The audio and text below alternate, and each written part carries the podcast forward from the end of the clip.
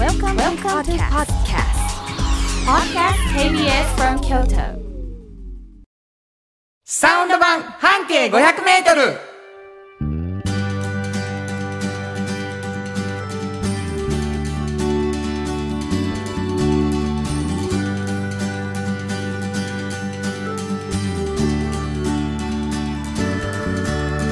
こんにちはフリーマガジン半径 500m 編集長の炎上真子です。サウンドロゴクリエイターの原田博之です。6月24日になりました。えっ、とねお便りがはい、来ております、えーハッピーローズさんありがとうございます。原田さん慎吾さんこんにちは。こんにちは。原田さん来てって言うだから来たよ、ハンズ京都店の店頭販売応援のしんこさん、はい。マガジンの編集長とは思えないテンションと話術、めっちゃ楽しかったです。歩いている人の視線が商品に行った瞬間すかさず声をかけて商品説明をされその素晴らしさにお隣の藍染めの店主さんもさすがという顔でしたイベントでお会いできるのは本当楽しいですね、えー6月10日。はい、えー無事にアンバンさんとの行ってきましたね。ね、えー行われました、はい。あのーありがとうございます。来ていただいて、うん、リスナーの方結構ね来ていただいてたんですよね。助かっはい、た助かりました。本当に。はいなんか味方って感じですよね。そううん。安心、うん、こう帰らんといてとか思わんでいいからね。何 すごいあったかいんですもんね。だって。見守ってくださってるリスナーうんが。半笑いでな 炎上進行すげえなっていうね。そうかな、そんなすごかったかな。すごかったですよ、はい。もう本当あなたのああいう時のエネルギーすごいな。いやいやいやいや。あのー本当にあの全然知らない人も買っていただいたりして、うん。はい。アンバーの2人も非常に喜んでましたので、はい。次来た時にねあのゆっくりゆっくりその報告もはい。したいと思うんですけどもあの、まあ、2週間経ちましたけれども、はい。あ皆さんのおかげで無事にアンバーさんの企画、あのハンズ京都店はい。行きましたよという報告でございます、えーリスナーの方からもお便りもらって嬉しかったです。はい。初めて聞いてくださってる方何なんこのラジオ番組、うんどういうことよと思っておられるかもしれません、はい。えーサウンド版半径 500m という番組なんですけれども、はい。実は半径 500m というフリーマガジンがございまして、うん。それと非常に関係の深い番組でございます、はい。そして炎上慎吾さんはその半径 500m フリーマガジンの編集長さんです。そうです。これどんなフリーマガジンですか？これはね、はい。京都に本当にたくさんあるバス停をはい。一つ選びまして、うん。それを中心に半径 500m を歩いて、はい。この人は本当に面白いな。はい。素晴らしい価値観だ。はい。っていう人を見つけて取材をしている本です。京都のバス停の1個だけの半径 500m で1冊、まあ、うん。特集の部分がはい、完全に成り立っていくというね、そうなんですよ。これがもう70数冊出ておりましてですね、はい。もうどんどんバス停をこう埋めていってるわけですけど、うん、バス停の方の数がもう1600あるとかないとか。ですよ。あるんです。1600以上。だから本ま当すだまだ、ごい。です。まだまだやらなあかんだよな、はい、えーまあそのフリーマガジンがあまりにもすごくって、うん。あの熱量もあるので、はい、これ編集長書ききれてへんおもろいこぼれ話持ってんのちゃうか、うん、それ話してもらおうや言って始まったのがこのラジオ番組サウンド版半径 500m です。はい、で炎上さんもう一つ実はフリーマガジン出してるということが分かりました、はい。これおっちゃんとおばちゃんって言うんですけどね。そうです。これどんなフリーマガジンこれはね、うん。あの半径を作ってる時にまあ派生してできたみたいな本なんですけど、まあ若い方あの、うん。これからあの人生を決める就職どこにしようとか、はい、まあいろんなことを決める時期にね、うん。読んでいただけたらいいなと思って作ってる本なんですけどまあおっちゃんとおばちゃんという年齢になった時に本当に仕事が面白いって思ってる大人が結構いるもんなんですよね。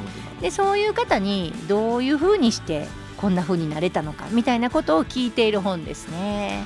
どそう、はい若者に聞いてほしい読んでほしい読んでほしいというフリーマガジンそうです。でこれをまああのこれもこぼれ話してもらおうか、うん。っていうことになったのではい、このラジオ番組を若者に聞いてほしい部分があります、ね、そうなんです。でおっちゃんとおばちゃんのこぼれ話、はい。半径 500m のこぼれ話つまり2つのフリーマガジンのこぼれ話を柱にこの番組は成り立っている。ということでございます。はい。私はですねサウンドロゴクリエイター、はい。これもう1時間聞いてもらったらもう十分わかります、サウンドロゴクリエイターってなんやねんっていうことが。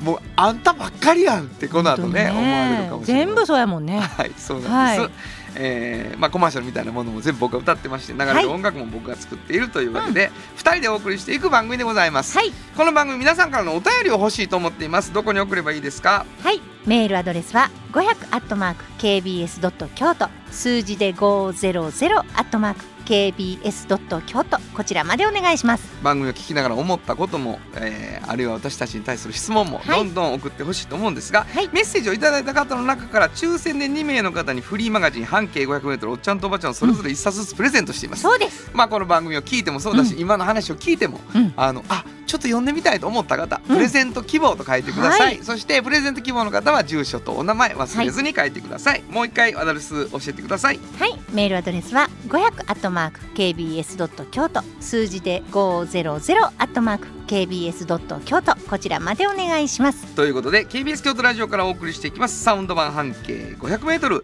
今日も張り切って参りましょう。サウンド版半径500メートル。この番組は藤高コーポレーション。トヨタカローラ京都。東和。サンパック。山崎。特発産業製作所。かわい。い釉薬局。サンシード。アンバン和衣。あんポレポレ。働く。日清電機の提供で心を込めてお送りします。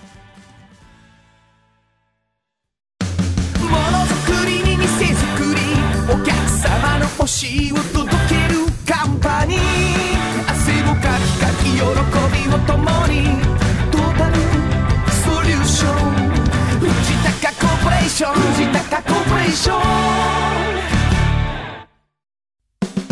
お風呂の新習慣。フットブルーマー。かかとツルツル。足裏。ふわふわ。ポカポカだ。歯磨きみたいに足磨き。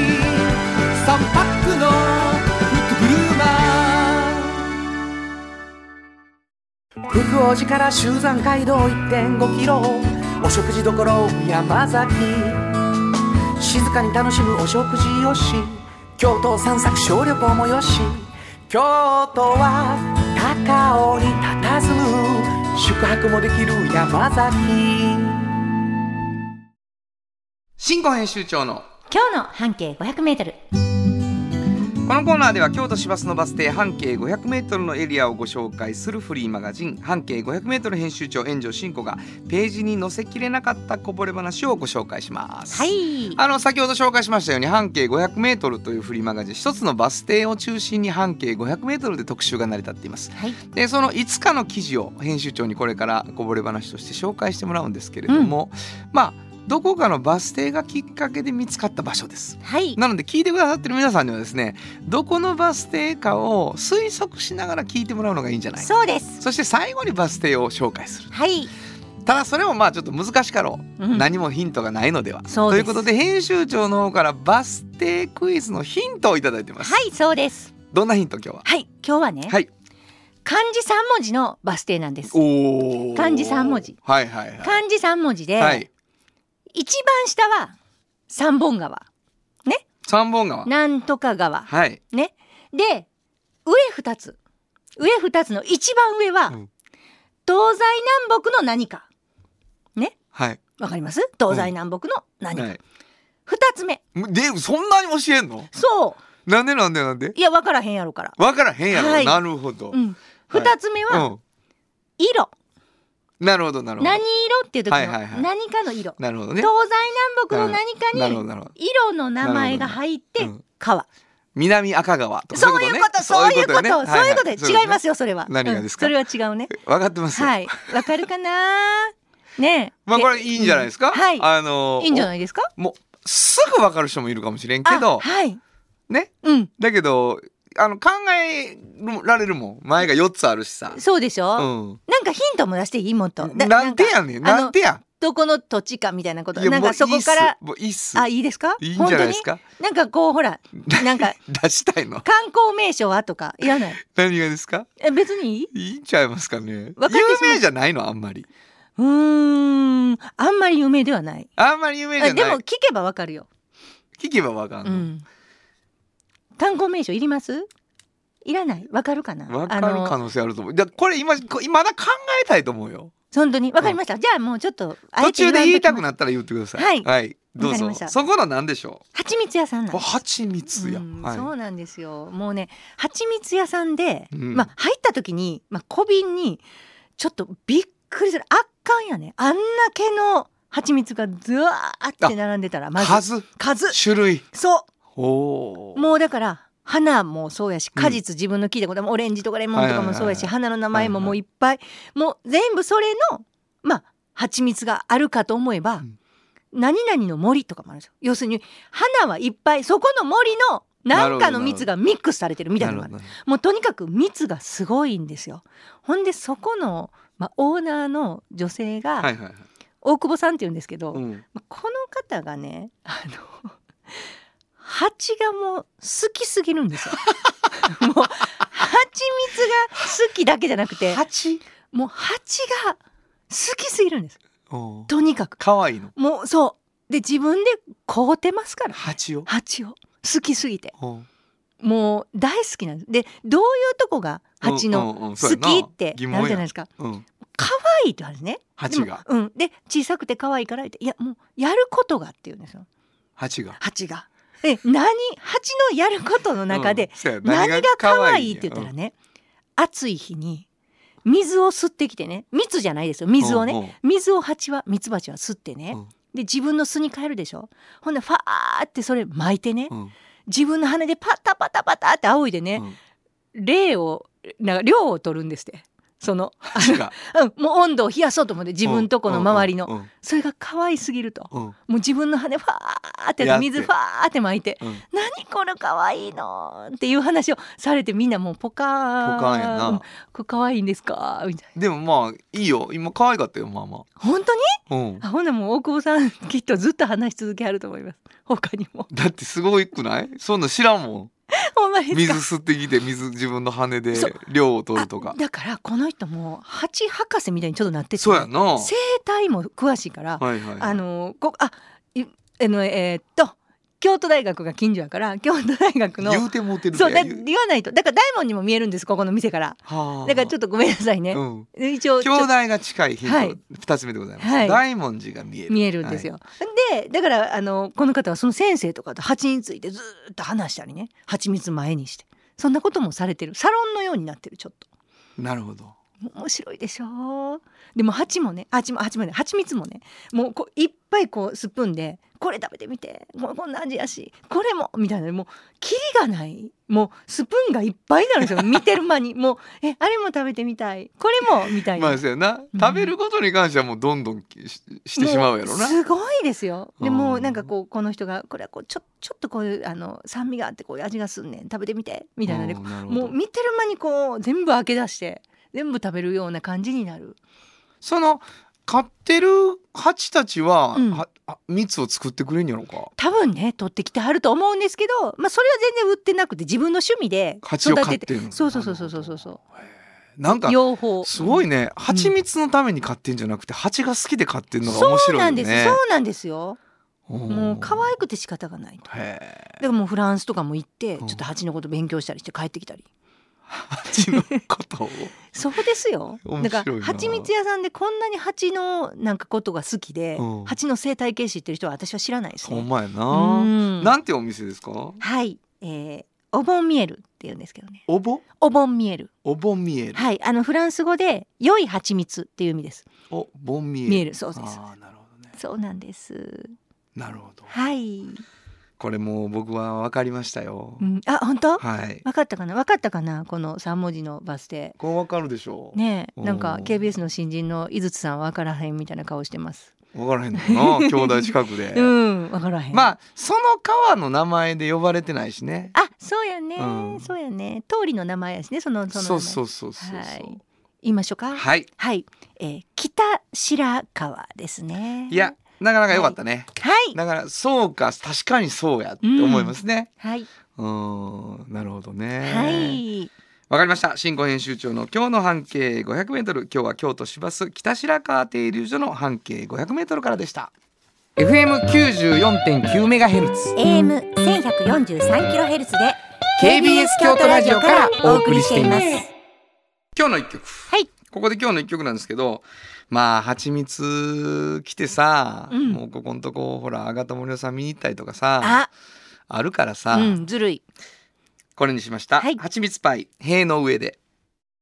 本当はここでジャスラック登録の名曲が流れてるんだよ。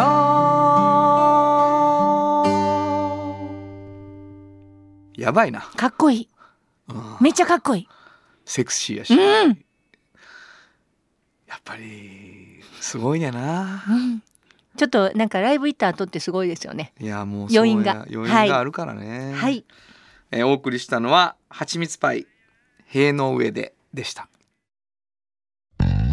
じっと支えて未来を開き京都で100年超えました。大きな電気を使える電気に変えてお役立ち。お役立ち。みんなの暮らしをつなぐのだ。日清電気トヨトヨトヨタカローラ京都カロカロカローラカローラ京都京京京都のカローラ京都トヨタの車トヨタの車大体何でもあるよトヨタカローラ京都童話の技術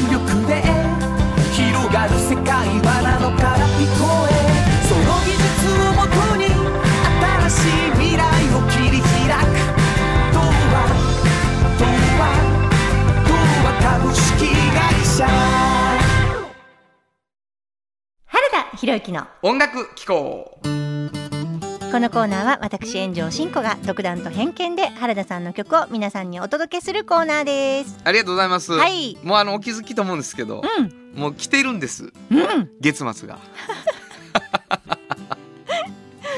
必死や。うん。必死で書いてきた。はい。新曲。はい。もうやっていい？楽しみ。ほんま、うん。じゃあ聞いてください、はい。えー今日生演奏ですね。うんえー変身。変身という曲ができました。はい。聞いてください。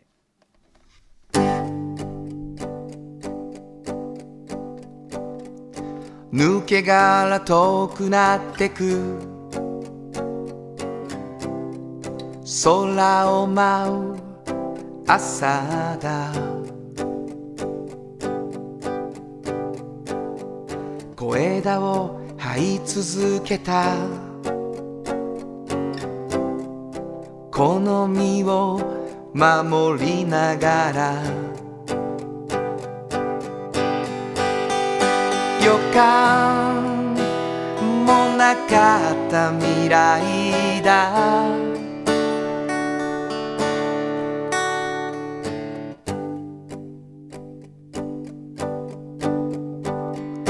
見上げてた世界を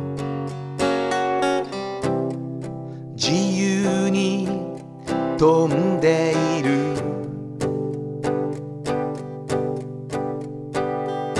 答えが見えなくてもなんとなく笑ってきた。予感もなかった未来だ。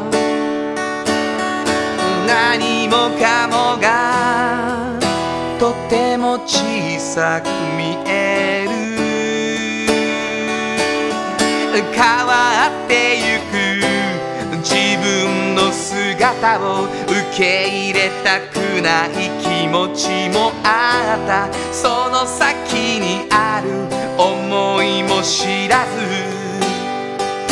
抗ってもがいた。不安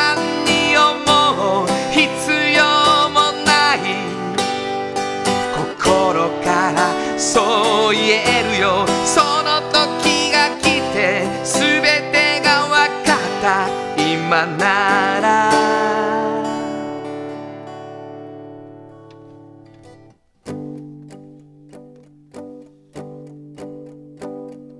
抜け殻遠くなってく。空を舞う朝だ。こんな感じの曲になりました。最後の終わり方がすごいかっこいいですね。本当に。ほんまですか？ダンって終わって。ありがとうございます。えなんで笑うんですか？あのーまあまあね、はい。あの作るのにあのー、援助さんにも相談もして。はい。最後はダンって終わってくださいって言われて今やったらめっちゃかっこいいですね終わり方って言うてはるからね。もうほとんど自分を褒めてるっていう。いやリハの時にやったはってそれがめっちゃかっこいいなと思ったんであのまあのままがいいですと思ったんです。ありがとうございます。はい。えーまああの返信ということで、うん。あのちょっといろいろ思うところもあって、うん。あの書きたいなっていうテーマをもう噂をしたんですけどね、うん。いろんなことを言いたかったりしたんこれは蝶に変身ってことですか？まあ蝶がモチーフになっていて、だけどなんかあの結構編集する前怖がるよねっていうね。ああちょっとなるほど。人間も変わっていくのが。変わっていくのは怖いっていう、もう僕もそうですけど、えーそんなことを思った新曲でございました、えーおかげさんでうん。今月も無事に。何ですか？私は怖くないです。あそうなんです。炎上進行はもう自分がマイノリティの時もそれがマジョリティだと主張するのでね。やっぱり。でもあの変わるの怖いとして結構いるんじゃないかなと思いますね。すえー今月の新曲「変身」えー以上花田博之の音楽機構でした。サウンド版半径500メートル。あなたの着物が生まれ変わる。着物仕立て疾患屋さん。和衣あんリーズナブルで満足できる着物あれこれ和装のある日常に楽しく気軽に出会ってほしい。助かるなんでも着物ケア。和衣あんあなたの家の冷蔵庫そこにもきっとサンシードいろんな容器を作ってます。スイーツだってドリンクだってほらね。やっぱりサンシード未来に向かって明るく進む会社。サンシード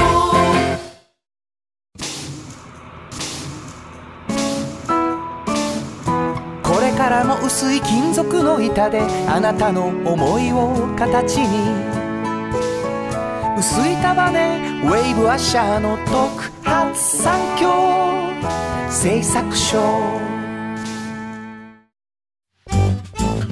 ゆるくつながり長く一緒にゆっくりゆっくりポレポレゆこう。子供の未来のために集まった仲はポレポレ。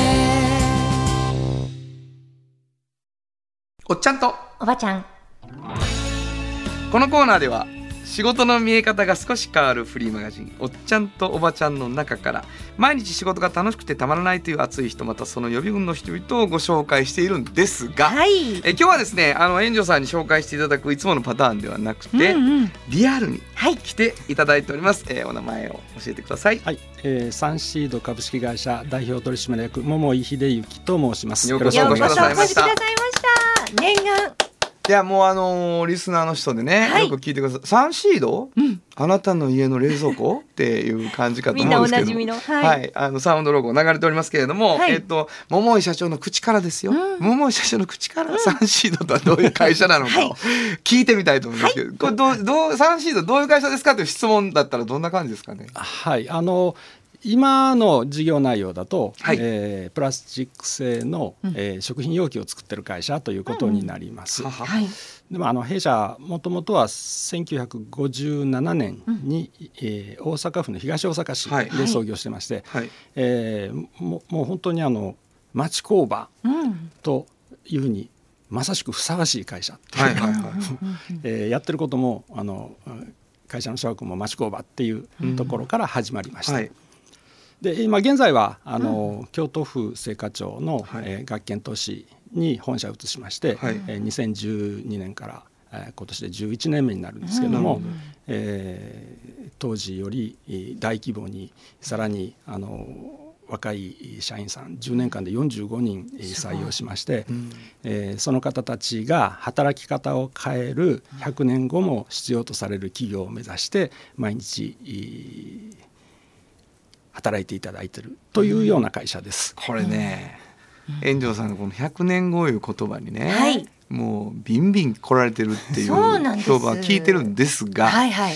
今の説明を聞いた先で、うんうんうん。一度ねはい。そのプラスチックのケースとかっていうことも含めて、はい。ちょっとサウンドロゴを確認しておきたいって私の わがままを聞いていただいていいですか？結構凝縮されてますからねあれにもう、うん。この社長のこの会社にうんサウンドロゴ当てに行った原田こんなん書きましたよ。ちょっと聞いてちょっと聞いてお付き合いください。はい。えーそれでは聞いてください。サンシードのサウンドロゴです。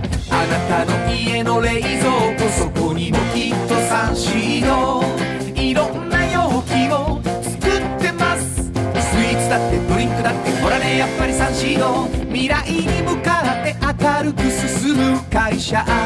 サンシードというわけでございまして、はい。まあ未来に向かってっていう言葉をここでも使わせていただいたんですが、はいはい。えーこれが具体的に100年先という言葉で、えー社長の口から、うん。あ出てきました。園長さんなんかグッときたんですもかね？う今あのこらえてますけどね私、はい。あの社長今日こらえてるから社長が喋らないと思ってこらえてますけど、やっぱりそのために、うんうん。その100年先に続くために若者にねやっぱこう考えさせはる会社っていうのは私初めて見たんですよあー。普通100年先こうするために上がねこうするんやでってみんなに言うじゃないですか、提案してみんなが考えようっていうことをあの推進してはるんですよ。若い人が。なるほど。100年後のために。そういう会社って本当に本気ですよなるほどあの京阪なのすごい美しいあの緑の もう社屋見た見見たことありますよね、えー一緒社長に聞こうかな。あ社長に聞いて。ください。はい。社長に聞いて。くださいはい。もう全部を取っていこうとするからね。はい。社長に聞いてみましょう。これどう、はい。その今園長さんの方からあった、は若い人に自分で考えさせる、うん。これまあどういうことですか？どういうこと具体的に言うとどういうことをされてるんですかね？えまああの私今年も65歳なんですね。はいはいでまあ多分日本の平均年齢から言うとあと20年ぐらいで死んじゃうんですよ。なるほど、で会社にはいないですよね。はいでも会社は100年先もあの存在してほしい。なるほどで100年先も存在してほしいんですけど100年先ももっと次の100年も存在できるような会社になってほしい。はいそのためにはやっぱり若くて、えーこの会社を何とかしてやろうっていう人たちをまず雇わないといけない。はいはいはいはい。なるほどそうですよね、そういうモチベーション高い学生さんを雇うためにあのななんか、えーすごく未来的な都市ということで、あの青果町学研都市を選んで、うん。えー11年前に本社を移転してきたんですね。うんうんうんでまああの別にあの大阪府の東大阪市が悪いわけじゃないんですけど、はいそれはそうですあねのやっぱりあの駅前のイメージが全然違うんですね。うーん。で会社に通勤してきた時に、えー駅前にあるのはパチンコ屋さんと居酒屋さんがやったらたくさんあるんですよ。なるほど。でまあそういううーまあそういう店が好きな人もたくさんいると思うんですけど、あのそういう店じゃなくて国会図書館と京阪なあ公園で余暇を過ごしたいと思うような人たちが、はい。えーそこに住んでで、えーこの会社で働いてで100年後もこの会社が、えーせまあ、社会からですね、あの必要とされる会社に作り上げてくれれば、えー会社の理念である100年後も必要とされるう会社っていうのが、あの実現できると思うんですよ。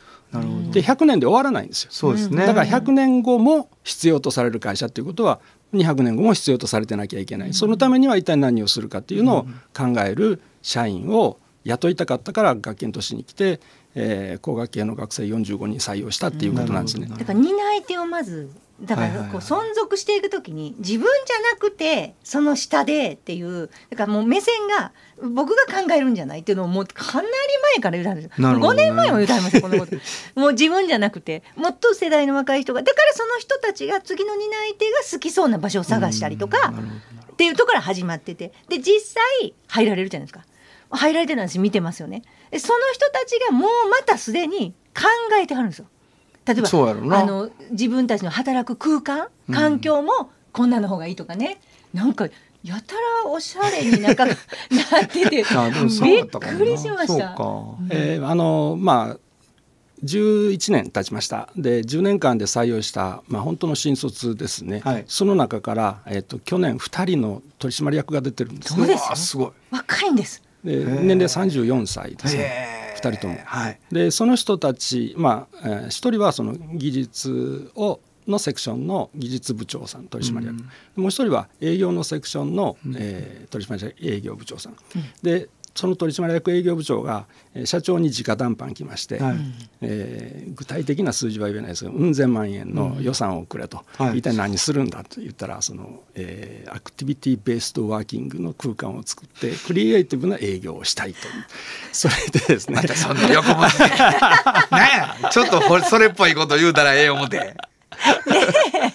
あのちょっと私もびっくりしました、はい。で出来上がったの、ね全くあの関与してなかったんです、まあ、空間だけはここは使っていいよっていう、まあ、結構広い部屋なんですけど、でそこになんとあの芝生があって土足現金って書いてあってでヨギボが並んでてそう。でここで仕事する気なんっていうようなそんな感じです。めちゃくちゃ楽園のようでしたよ。私見に行きましたけどもね。でそのヨギボで別に休憩するんじゃなくて、ヨギボのお専用のなんか膝の上にえーパソコンを置く台みたいなのがあってでそこに座ってなんか考えるらしいです。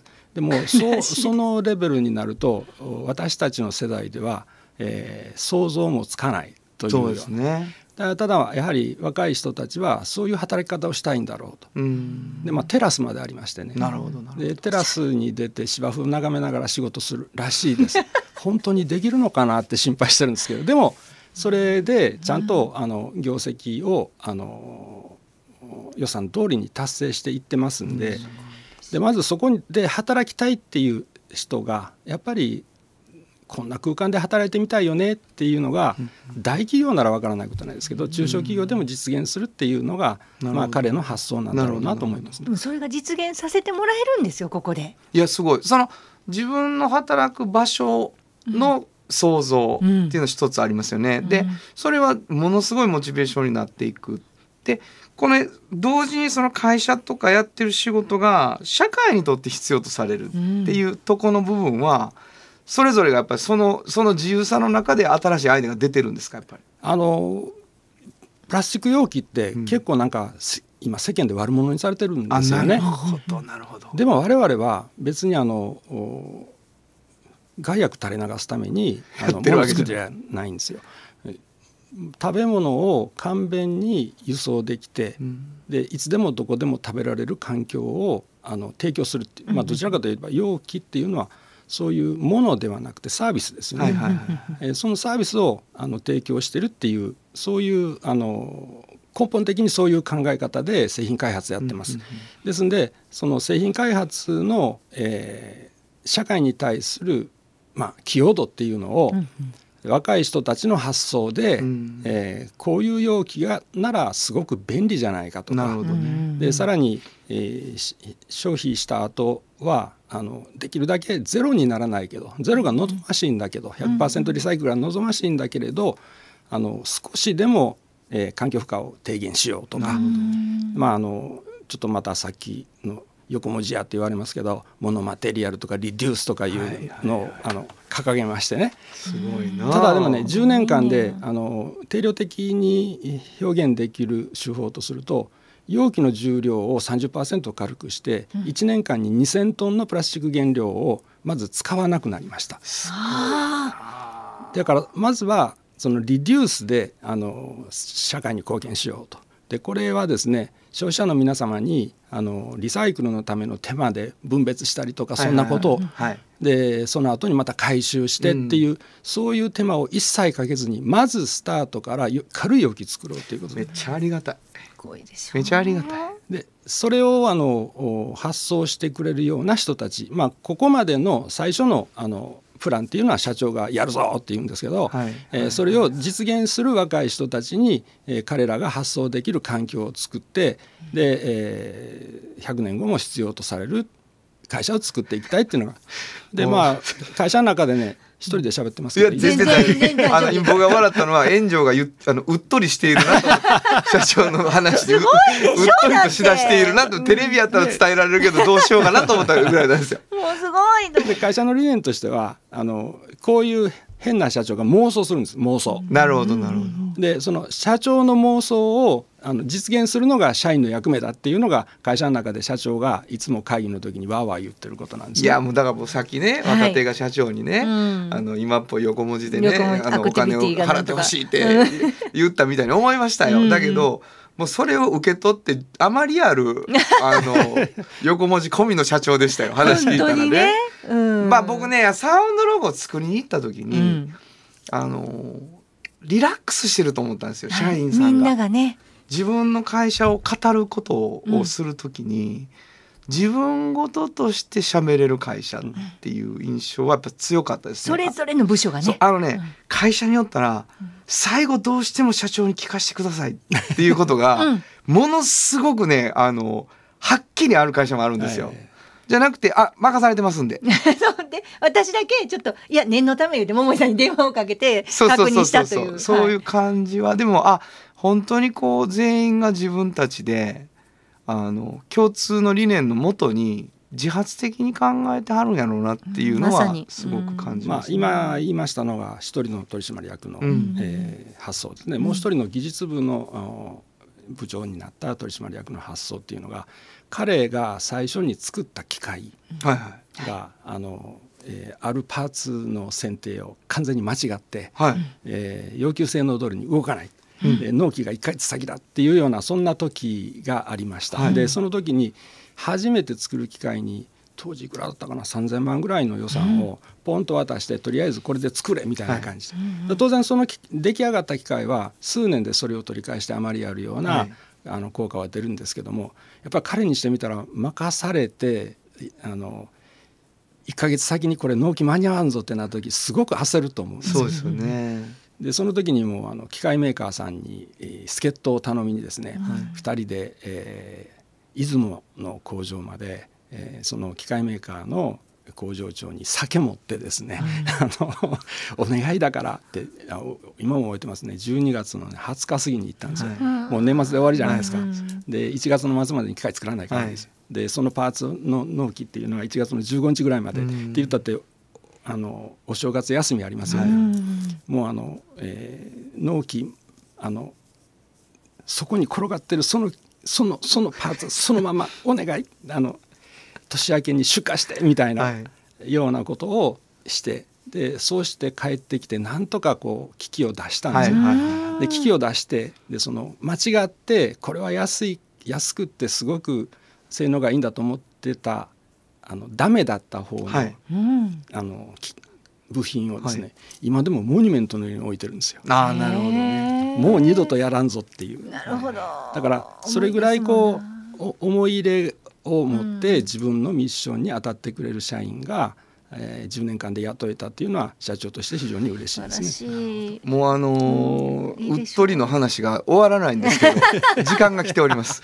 ほんであのだ何でしょうね。やっぱりあのー語ってもらうとうん。会社が見えてくるっていうのはあるんですね。リアルに見えるでしょ？桃井そうさんが。語らはると、うん。うん。やっぱりまあ聞いてるねこれから仕事を選んでいく人たちにとっても、あそんなこと社長と喋れる、そんなチャレンジできるっていうのが、あまあ、今日この企画があって、うんあの自慢したい社社員いっぱいいるんですよ。ああそうですね。もうでもそれ喋ってたら時間ないんで、ないっていうまあ、とりあえず時々2つ来だけて。時々来て一人ずつ語っていただいたらねお前でまたぜひお越しいただきたいと思いますけれども、はいありがとうございますえー残念ながら時間が来てしまいました。もう一度お名前お願いします。はい、えー、サンシード株式会社の桃井秀幸と申します。またよろしくお願いいたします。本日はありがとうございました。ありがとうございました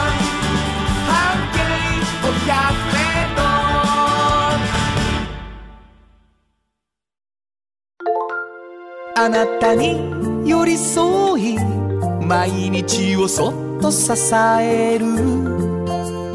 夕薬局っていう薬局。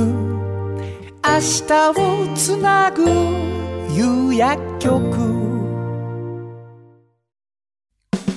お風呂の新習慣フットグルーマー足指ピカピカ足裏爽快。マッサージたいのが癖になる。3パックのフットグルーマーじっと支えて未来を開き京都で100年超えました。大きな電気を使える電気に変えてお役立ち。お役立ち。みんなの暮らしをつなぐのだ。日清電気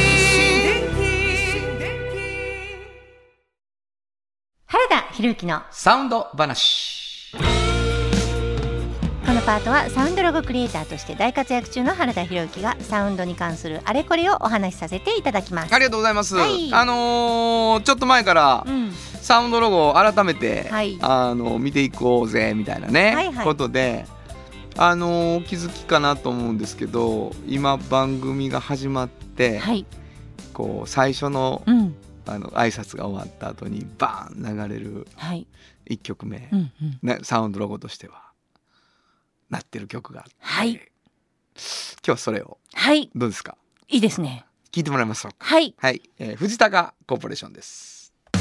ものづくりに店づくりお客様の欲しいを届けるカンパニー。汗をかきかき喜びを共に藤高コーポレーション藤高コーポレーションはい、えーというわけでしてね、はい。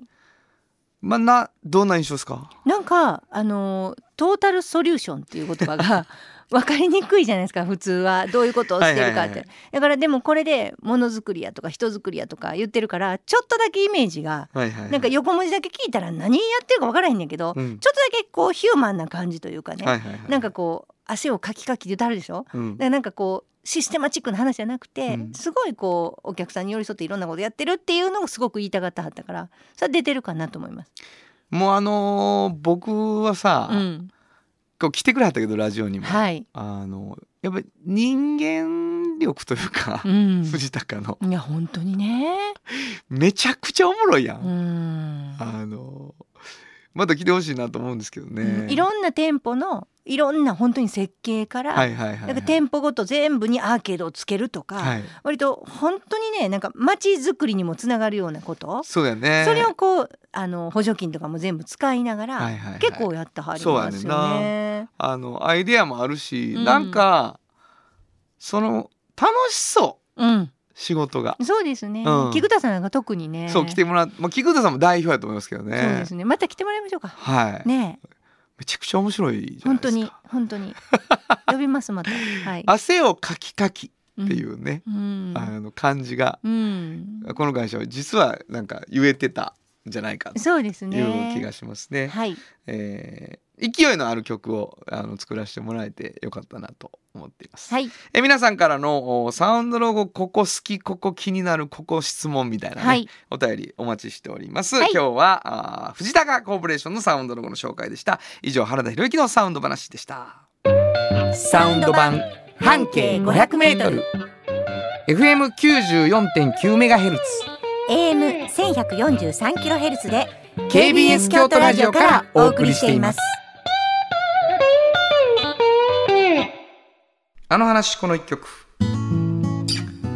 このコーナーは僕たちそれぞれがこれまでの人生で印象に残っているちょっといい話をご紹介するとともにその話にぴったりの一曲をお届けするコーナーです、えー今京都町内会バンド僕も26年目になったバンドで新しいアルバムのレコーディングをしていましてですね。あのーなんかこうやっぱりいろいろアルバムを作るにあたって新曲制作の後にアレンジの話し合いがあってみたいなことがあってでその中であのメンバーの方から「この曲はこの曲を参考にしたいんやんか」とかっていうでうちのバンド結構コーラスをあのたくさんアレンジするバンドなのでコーラスのイメージはこんな感じとかっていうこととかで、えーいろんな参考曲が送られてきたりするんですよね。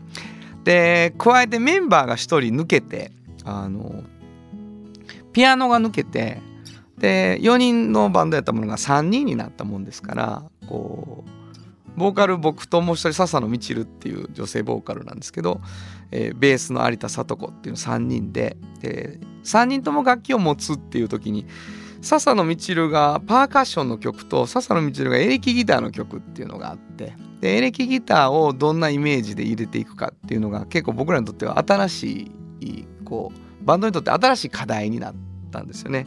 でその中であのすごく参考資料になっている、えデビッド・クロスビーという人がいましてですねこれはあのクロスビー・スティルス・ナッシュヤングという非常に70年代60年代のあのフォーキーででもちょっとロックでっていう世界観で僕はねあんまり通ってこなかったんですよ。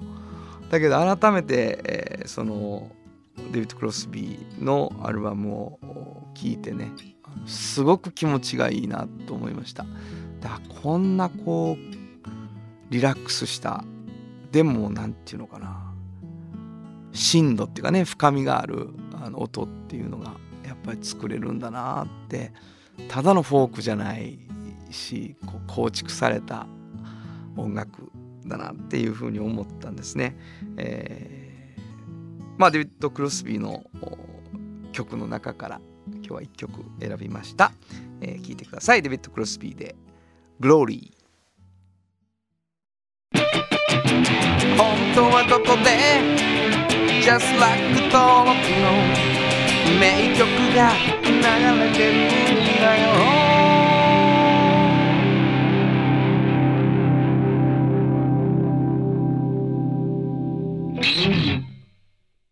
トヨトヨトヨタカローラ京都カロカロカローラカローラ京都京京京都のカローラ京都トヨタの車トヨタの車大体何でもあるよ。トヨタカローラ京都。これからは自分中心の人生を生きよう。生まれ変わりたいあなたのために大人が輝くファッションブランド。かわいい。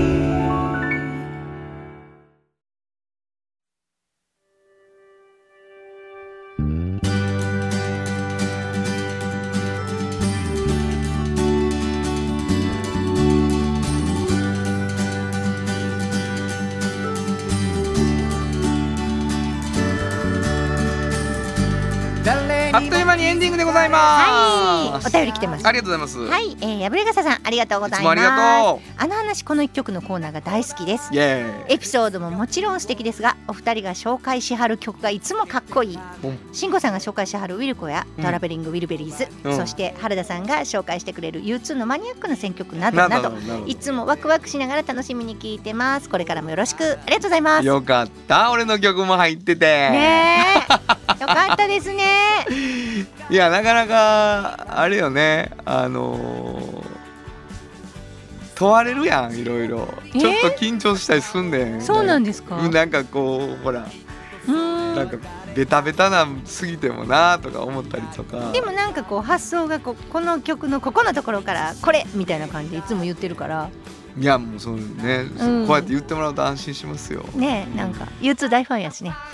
いやもうそうや。大ファンというかねあのーそうやな。好きやった。やっぱり好きなんかって思うよね。そういうことはありますよね。